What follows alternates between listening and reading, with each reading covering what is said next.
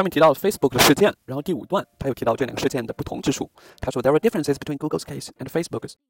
有什么不同呢？Only one hundredth as many people were affected. Only a hundredth，只有百分之一的用户被影响。它为什么要用 as many？其实就是一个倍数的表达，可以带大家看一下我们第二周提到倍数表达。A is six times as great as B，A 是 B 的六倍。所以这个地方 only one hundred as many people were affected，其实想说 only a hundredth as many people as Facebook were affected，和 Facebook 的比起来，他们的被影响的用户量只有百分之一。然后 as far as it could tell，据他们所知，nobody else had spotted the bug，还别人还没有发现这个 bug，and no data had actually leaked。这个 leaked 就是漏漏水嘛，漏雨嘛，屋顶。这个 leak 就是数据泄露的意思。它括号里面有说，although less reassuringly，the firm keeps only two weeks of log data at any one time。less reassuringly，令人不放心的是，这个 reassuringly 在基因科学那篇文章中出现过，它本身代表欣慰的意思。这个 less reassuringly 就是让人不那么安心的事。这个地方关于 reassuring，我要给大家提一下，就是《蝙蝠侠前传三：黑暗骑士崛起》（Dark Knight Rises），它里面是这样用 reassuring 安心的这样一个单词的。它是那个蝙蝠侠，他对那个人说。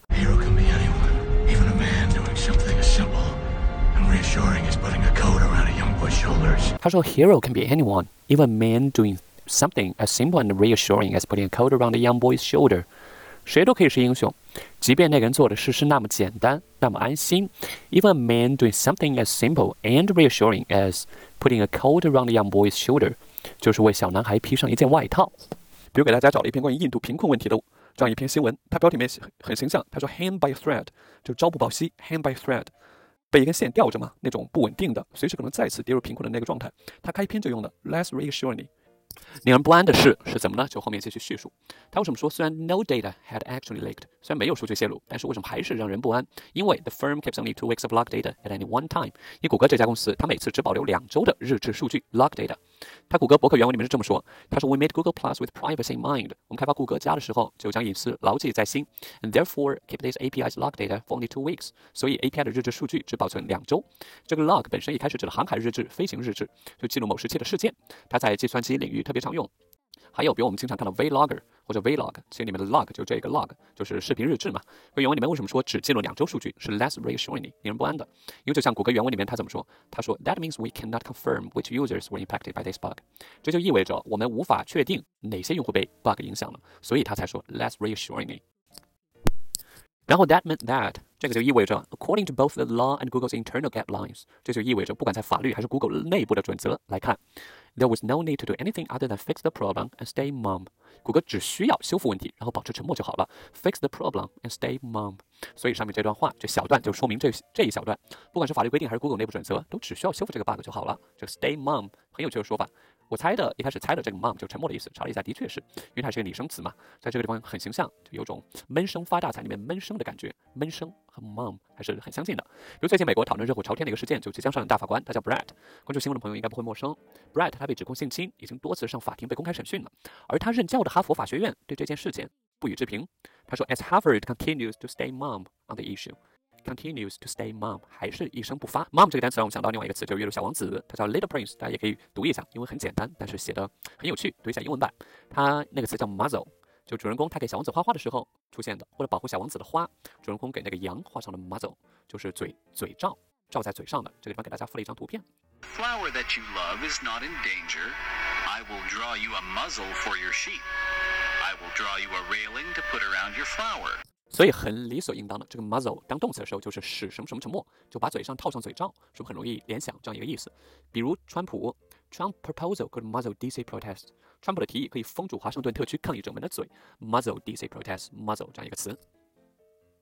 第六段也是看起来很长，其实只有两个小部分。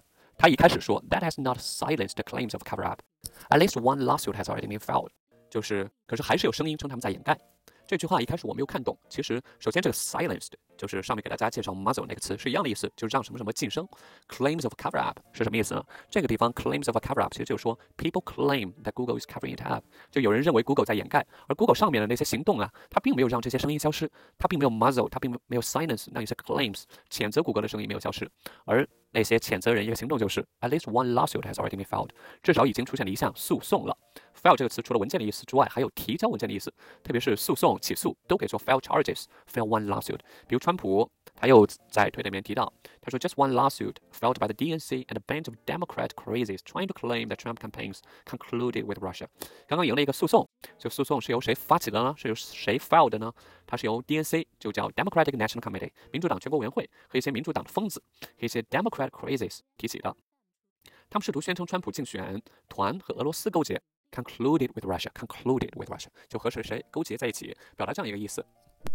而为了缓和这样的指控，to soften such accusations，博客文章剩下部分就详细探讨了如何更好的保护谷歌其他产品的用户隐私。The rest of the blog post，博客剩下的博客文章剩下的部分，talked at length，详细讨论了 about better privacy protections for users of Google's other products。详细讨论，talk at length。